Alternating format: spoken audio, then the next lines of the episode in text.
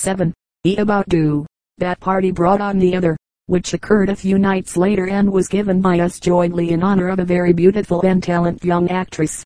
And this one, we agree, was, in a way, the most amusing of all the parties we have had together. It was early in the morning, when we were leaving the cafe after the first party, that we encountered the lady who caused the second one. I had never met her, but I was aware that my companion knew her, for he talked about her in his sleep. She was having supper with a gentleman at a table near the door, and had you seen her it would be unnecessary for me to tell you that my companion stopped to speak to her, and that I hung around until he introduced me. After we had stood beside her, for a time, talking and gazing down into her beautiful world-wise eyes, the gentleman with whom she was supping took pity upon us, and upon the waiters, whose passageway we blocked, and invited us to sit down. It was doubly delightful to meet her there in Washington, for besides being beautiful and celebrated, she had just come from New York and was able to give us news of mutual friends, bringing us up to date on suits for separation, alimony, and alienation of affections, on divorces and remarriages, and all the little items one loses track of when one has been away for a fortnight. I shall be playing in Washington all this week, she said as we were about to leave. I hope that we may see each other again. Whom did she mean by we?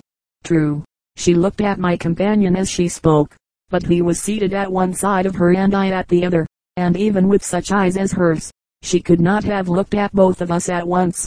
Certainly the hope she had expressed was shared by me. Hope that we might meet again. And it seemed to me desirable at the moment that she should understand and that my companion should be reminded that he and I were as Damon and Pythias, as Castor and Pollux, as Pylades and Orestes, and all that sort of thing. Therefore I leaped quickly at the word we, and, before my companion had time to answer, replied, I hope so too. This brought her eyes to me. She looked surprised, I thought. But what of that? Don't women like to be surprised? Don't they like men to be strong, resolute, determined, like heroes in the moving pictures? Don't they like to see a man handle matters with dash? I was determined to be dashing. We are off to Virginia tomorrow morning, I continued. We are going to Fredericksburg and Charlottesville, and into the fox hunting country. If we can get back here Saturday night let's have a party. I spoke of the hunting country debonairly, I did not care what she thought my companion was going to the hunting country for, but I did not wish her to think that I was going only to look on. On the contrary, I desired her to suppose that I should presently be wearing a pair of beautiful, slim-legged riding boots and a pink coat, and leaping a thoroughbred mount over fences and gates. I wished her to believe me a wild, reckless, devil of a fellow, and to worry throughout the week lest I be killed in a fall from my horse and she'd never see me more poor girl. That she felt such emotions I have since had reason to doubt. However, the idea of a party after the play on Saturday night seemed to appeal to her, and it was arranged that my companion and I should endeavor to get back to Washington after the Piedmont hunt races, which we were to attend on Saturday afternoon, and that if we could get back we should telegraph to her. We kept our agreement but I shall come to that later. Next morning we took train for Fredericksburg. The city manager who runs the town is a good housekeeper. His streets are wide, pretty, and clean, and though there are many historic buildings including the home of Washington's mother and the house in which Washington became a Mason there are enough good new ones to give the place a progressive look. In the days of the state's magnificence Fredericksburg was the center for all this part of northeastern Virginia, and particularly for the Rappahannock Valley, and from pre-revolutionary times when tobacco was legal tender and ministers got roaring drunk, down to the Civil War, there came rolling into the town the coaches of the great plantation owners of the region, who used Fredericksburg as a headquarters for drinking, gambling, and business.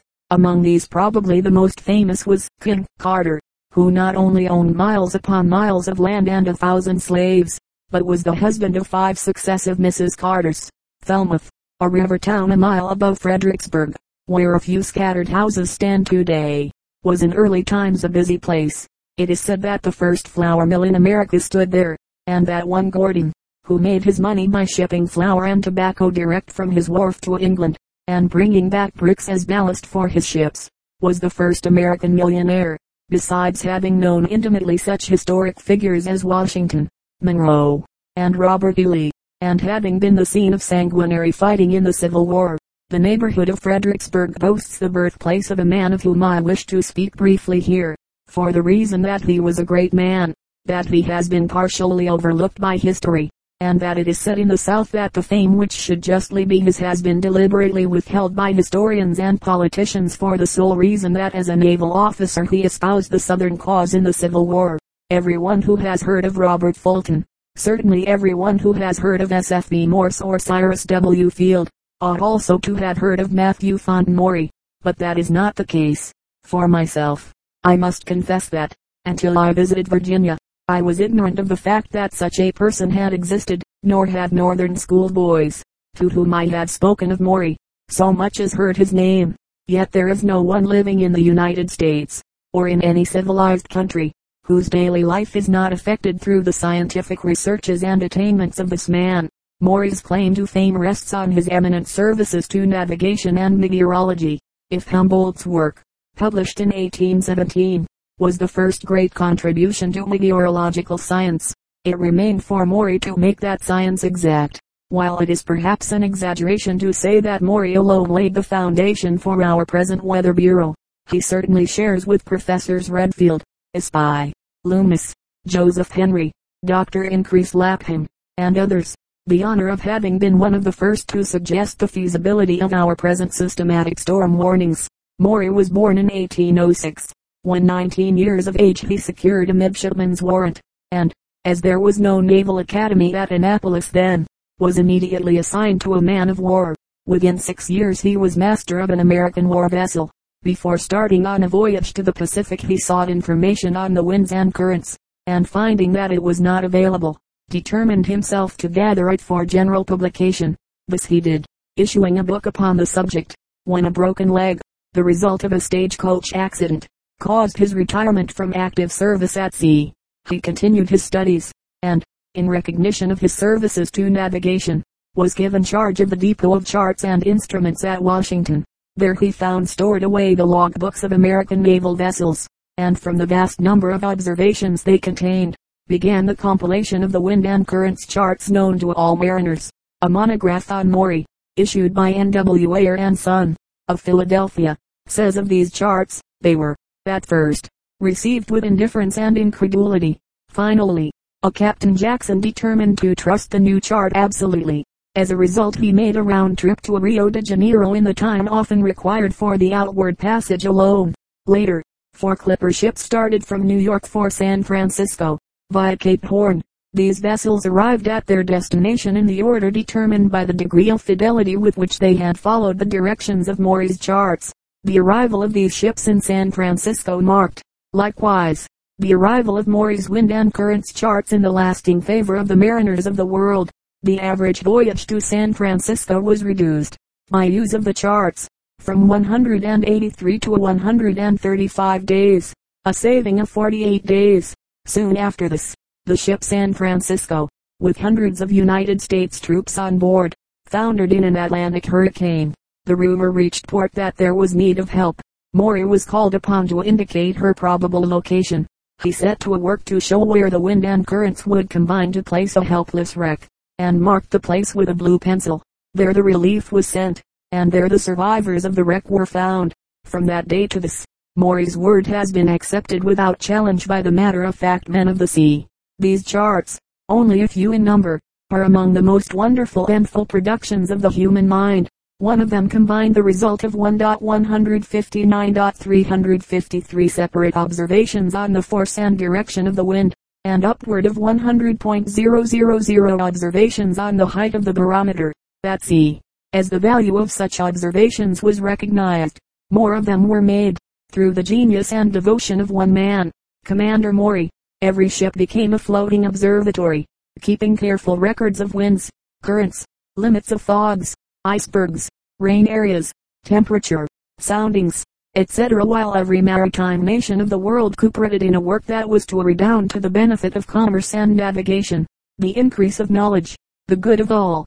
In 1853, at the instance of Commander Maury, the United States called the celebrated Brussels Conference for the cooperation of nations in matters pertaining to maritime affairs. At this conference, Maury advocated the extension of the system of meteorological observation to the land. thus forming a weather bureau helpful to agriculture. This he urged in papers and addresses to the close of his life. Our present Weather Bureau and Signal Service are largely the outcome of his perception and advocacy. Maury's Physical Geography of the Sea, the work by which he is best known, was published in 1855. He discovered, among other things, the causes of the Gulf Stream, and the existence of the Stillwater Plateau of the North Atlantic which made possible the laying of the first cable. Cyrus W. Field said, with reference to Maury's work in this connection, Maury furnished the brains, England gave the money, and I did the work. Maury was decorated by many foreign governments but not by his own, owing, it is said, to his having taken up the Confederate cause. National honors were withheld from him, not only during the remainder of his life, but until 1916, when one of the large buildings at the Naval Academy the establishment of which, by the way, Maury was one of the first to advocate was named for him and Congress passed a bill appropriating funds for the erection of a monument to the Pathfinder of the Sea. In Washington, Maury died in 1873, one of the most loved and honored men in the state of Virginia. It is recorded that, near the end, he asked his son, Am I dragging my anchors? And when the latter replied in the affirmative, the father gave a brave sailor's answer, All's well, he said. Across the river from Fredericksburg stands Chatham, the old Fitzhugh House one of the most charming of early Virginian mansions. Chatham was built in 1728, and it is thought that the plans for it were drawn by Sir Christopher Wren at the order of William Pitt, Earl of Chatham, and sent by the latter to a William Fitzhugh, who had been his classmate at Eton and Oxford. Not only does the name of the house lend color to the tale, but so do its proportions, which are very beautiful, reminding one somewhat of those of Dorgan Manor. Chatham, however, has the advantage of being as the Han. Charles Augustus Murray wrote of it in his quaint Travels in North America, published in 1839, situated on an eminence commanding a view of the town, and of the bold, sweeping course of the Rappahannock.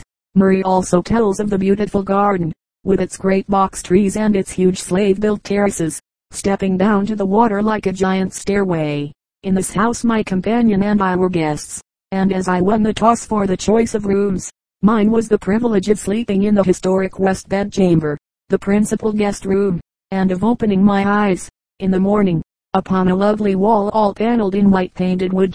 I shall always remember the delightful experience of awakening in that room, so vast, dignified, and beautiful, and of lying there a little drowsy, and thinking of those who had been there before me. This was the room occupied by George and Martha Washington when they stopped for a few days at Chatham on their wedding journey. This was the room occupied by Madison, by Monroe, by Washington Irving, and by Robert E. Lee when he visited Chatham and courted Mary Custis, who became his wife. And, most wonderful of all to me, this was the room occupied by Lincoln when he came to Fredericksburg to review the army, while Chatham was Union headquarters, and the embattled Lee had headquarters in the old house known as Brompton, still standing on Marye's Heights back of the river and the town. It is said that Lee during the siege of Fredericksburg never trained his guns on Chatham, because of his sentiment for the place. As I lay there in the morning I wondered if Lee had been aware, at the time, that Lincoln was under the roof of Chatham, and whether Lincoln knew, when he slept in my room, that Washington and Lee had both been there before him. War, I thought, not only makes strange bedfellows, but strange combinations in the histories of bedrooms. Then the maid rapped for the second time upon my door and though this time I got up at once, my ruminations made me scandalously late for breakfast. After breakfast came the motor, which was to take us to the battlefields.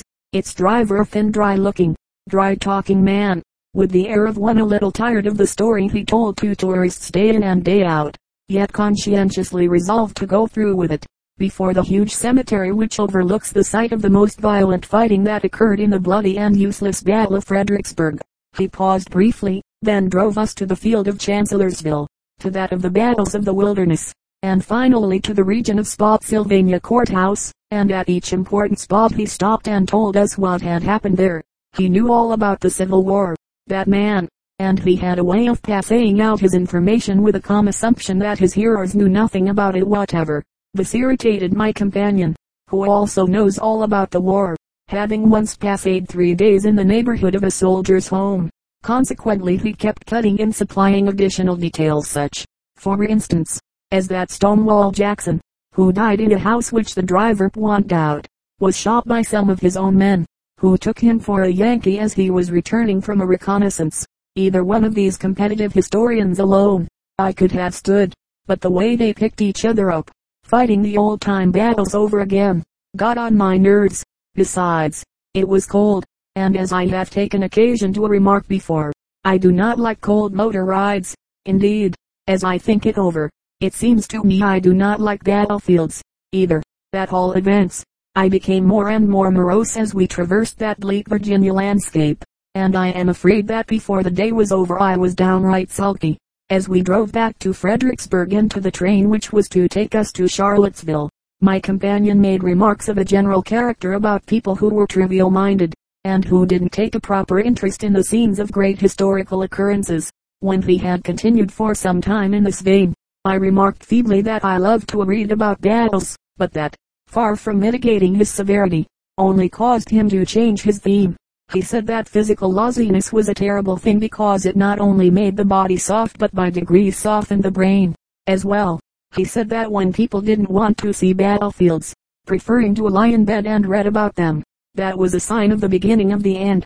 On various occasions throughout the week he brought this subject up again, and I was glad indeed when, as the time for our party with the beautiful young actress, in Washington, drew near, he began to forget about my shortcomings and think of more agreeable things. Chapter XIV Charlottesville and Monticello When Virginians speak of the university, they do not mean Harvard, Princeton, Yale, or even Washington and Lee, but always the University of Virginia, which is at Charlottesville. The city of Charlottesville, in its downtown parts, is no more and no less dingy and dismal than many another town of six or seven thousand inhabitants, be it north or south. It has a long main street, lined with little shops and moving picture shows, and the theatrical posters which thrill one at first sight with hopes of evening entertainment, prove, on inspection, to have survived long after the show they advertise has come and gone, or else to presage the show that is coming for one night, week after next. Nor is the scarcity of theatrical entertainment confined alone to small towns of the South. Not all important stars and important theatrical productions visit even the largest cities, for the South is not regarded by theatrical managers as particularly profitable territory. It would be interesting to know whether anemia of the theater in the South, as well as the falling off generally of theater going in lesser American cities usually attributed to the popularity and cheapness of the movies, is not due in large measure to the folly of managers themselves in sending out inferior companies. Anyone who has seen a theatrical entertainment in New York and seen it later on the road is likely to be struck by the fact that even the larger American cities do not always get the full New York cast, while smaller cities seldom if ever get any part of it. The South suffers particularly in this respect. The little river shows, which arrive now and then in river towns, and which are more or less characteristic of the South, had the excuse of real picturesqueness, however bad the entertainment given for the players live and had their theater on flatboats, which tie up at the wharf. But the plain fact about the ordinary little southern road show is that it does not deserve to make money. The life of a poor player touring the south must be very wretched, for generally, excepting in large cities, hotels are poor. Before we had gone far upon our way, my companion and I learned to inquire carefully in advance as to the best hotels, and when we found in any small city one which was not a fire trap, and which was clean. We were surprised, while if the service was fairly good, and the meals were not very bad, we considered it a matter for rejoicing. We were advised to stop, in Charlottesville, at the New Gleason, and when we alighted at the dingy old brick railroad station a station quite as unprepossessing as that at New Haven, Connecticut we began to feel that all was not for the best. A large gray horse hitched to the hack in which we rode to the Gleason evidently felt the same, for at first he balked, and later tried to run away. The hotel lobby was a perfect example of its kind. There were several drummers writing at the little desks, and several more sitting idly in chairs adjacent to brass cuspidors. All of them looked despondent with a despondency suggesting pie for breakfast.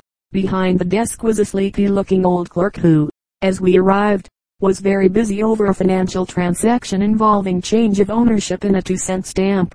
This enterprise concluded, he assigned us rooms, Never had I wished to win the toss for rooms as I wished it when I saw the two allotted to us. For though the larger one could not by a flight of fancy be termed cheerful, the sight of the lesser chamber filled me with thoughts of madness. Of course I lost. Never shall I forget that room.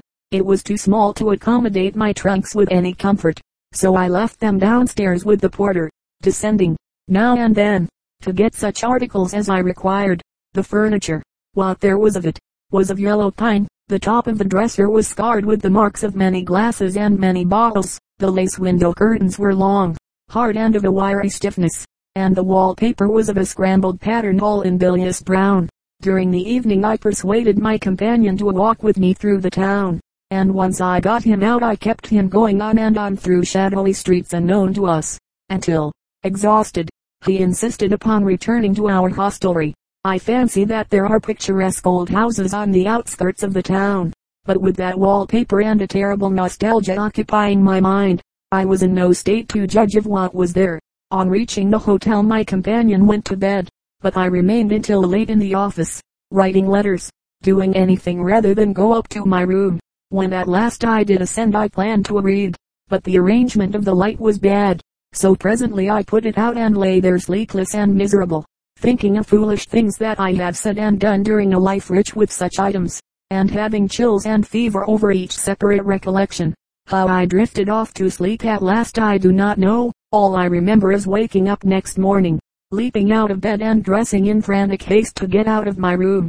There was but one thing in it which did not utterly offend the eye. That was the steam pipe which ascended from floor to ceiling at one corner, and which, being a simple, honest metal tube, was not objectionable. As we passed through the office on our way to breakfast, the bus man entered, and in a loud, retarded chant proclaimed, train for the south. The impressive tones in which this announcement was delivered seemed to call for a sudden stir, a rush for bags and coats, a general exodus.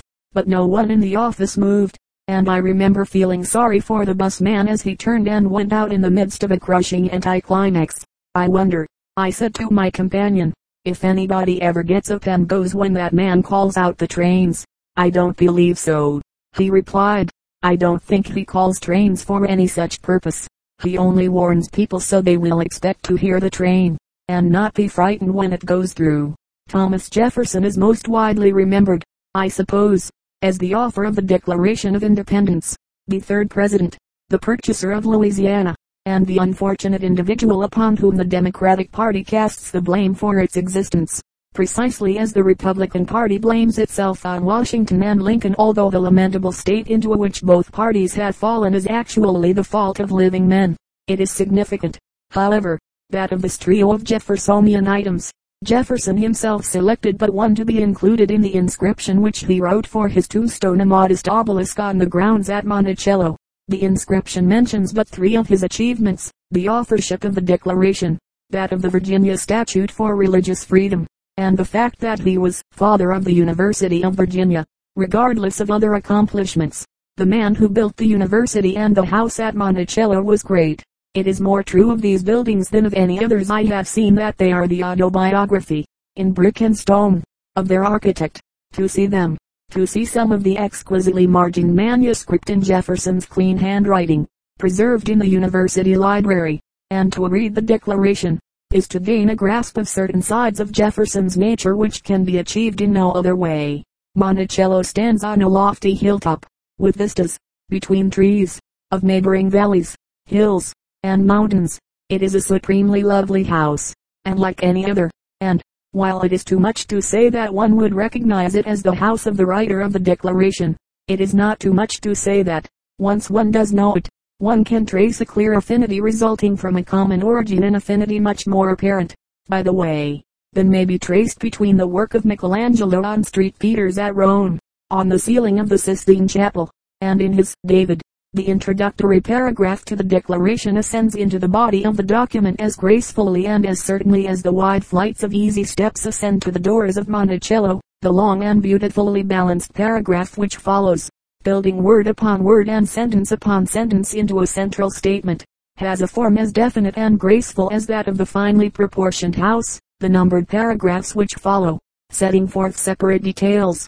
are like rooms within the house and I have just come upon the coincidence with a pleasant start such as might be felt by the discoverer of some complex and important cipher as there are 27 of the numbered paragraphs in the declaration. So there are 27 rooms in Monticello. Last of all there are two little phrases in the declaration the phrases stating that we shall hold our British brethren in future as we hold the rest of mankind, enemies in war, in peace, friends, which I would liken to the small twin buildings, one of them Jefferson's office, the other that of the overseer, which stand on either side of the lawn at Monticello, at some distance from the house. These office buildings face, and balance upon each other, and upon the mansion, but they are so much smaller that to put them there required daring, while to make them compose, as painters say with the great house, required the almost superhuman sense of symmetry which Jefferson assuredly possessed. The present owner of Monticello is Mr. Jefferson Monroe Levy, former United States Congressman from New York. Mr. Levy is a Democrat and a bachelor, according to the Congressional Directory, which states further that he inherited Monticello from an uncle, Commodore Uriah P. Levy. USN and that the latter purchased the place in 1830 at the suggestion of President Jackson. Dorothy Dix, writing in Good Housekeeping, tells a tale which I had heard repeatedly of the acquisition of Monticello by Uriah Levy. Says Miss Dix, Monticello was sold to a stranger, and Jefferson's only daughter, Mrs. Randolph, widowed and with 11 children, was left homeless. A subscription of $3,000 was raised to buy back the house and this money was entrusted to a young relative of the Jeffersons to convey to Charlottesville. Traveling in the stagecoach with the young man was Captain Uriah P. Levy, to whom he confided his mission. The young man became intoxicated and dallied, but Captain Levy hastened on to Charlottesville, and purchased Monticello for $2,500. The next day the repentant and sober young man arrived and besought Captain Levy to take the $3,000, and let Monticello go back to the Jefferson family. Captain Levy refused to part with his bargain, but at his death he willed Monticello to the people of the United States to be held as a memorial of Thomas Jefferson. The Levy heirs contested the will, and it was finally decided upon a technicality that the people of the United States was too indefinite a term to make the bequest binding, and the estate passed into the hands of the Levys, and so to its present owner. In a biographical note upon the latter, the Congressional Directory states that the house is kept open to the public all the year, my companion and I were admitted to the grounds, but were informed that, though the building was unoccupied, no one was permitted to enter. While we were in the vicinity of the house we were attended by one of the men employed on the place, who told us that when people were allowed to roam about at will, there had been much vandalism, ivy had been pulled from the walls, shrubbery broken, pieces of brick chipped out of the steps, and teeth knocked from the heads of the marble lions which flanked them. Of recent years there has been on foot a movement, launched, I believe, by Mrs. Martin W. Littleton, of New York, to influence the government to purchase Monticello from its present owner. It is difficult to see precisely how Mr. Levy could be forced to part with his property, if he did not wish to. Nevertheless public sentiment on this subject has become so strong that he has agreed to let the government have Monticello at a price, so, at least, I was informed in Charlottesville, Chapter XV The University of Virginia The opening of the University of Virginia was an event of prime importance for the higher education in the whole country, and really marks a new era. Charles Forster Smith, like Monticello, the buildings of the University of Virginia are those of an intellectual, a classicist, a purist, and, like it, they might have been austere but for the warmth of their red brick and the glow of their white column porticos. But they are cheerful buildings, which, individually and as a group, attain a geometrical yet soft perfection, a supreme harmony of form and color. The principal buildings are grouped about a large campus, called the lawn, which is dominated by the rotunda, suggesting in its outlines the Pantheon at Rome. From the rotunda, at either side, starts a white columned arcade connecting the various houses which are distributed at graceful intervals along the margins of the rectangular lawn, above which loom the tops of even rows of beautiful old trees flanking the buildings of the lawn, and reached by brick walks which pass between the famous serpentine walls walls but one brick thick which support themselves on the snake fence principle, by progressing in a series of reverse curves, are the ranges, solid rows of one-story student dormitories built of brick and fronted by colonnades which command other lawns and other trees, with a single exception.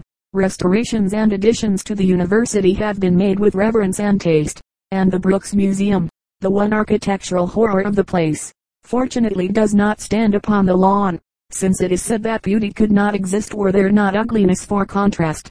This building may have its uses, certainly. After a glance at it, one looks back with renewed delight at the structures of the central group. Most superb of all, always there hangs at night, above the buildings and the tree tops, a glorious full moon. At least I suppose I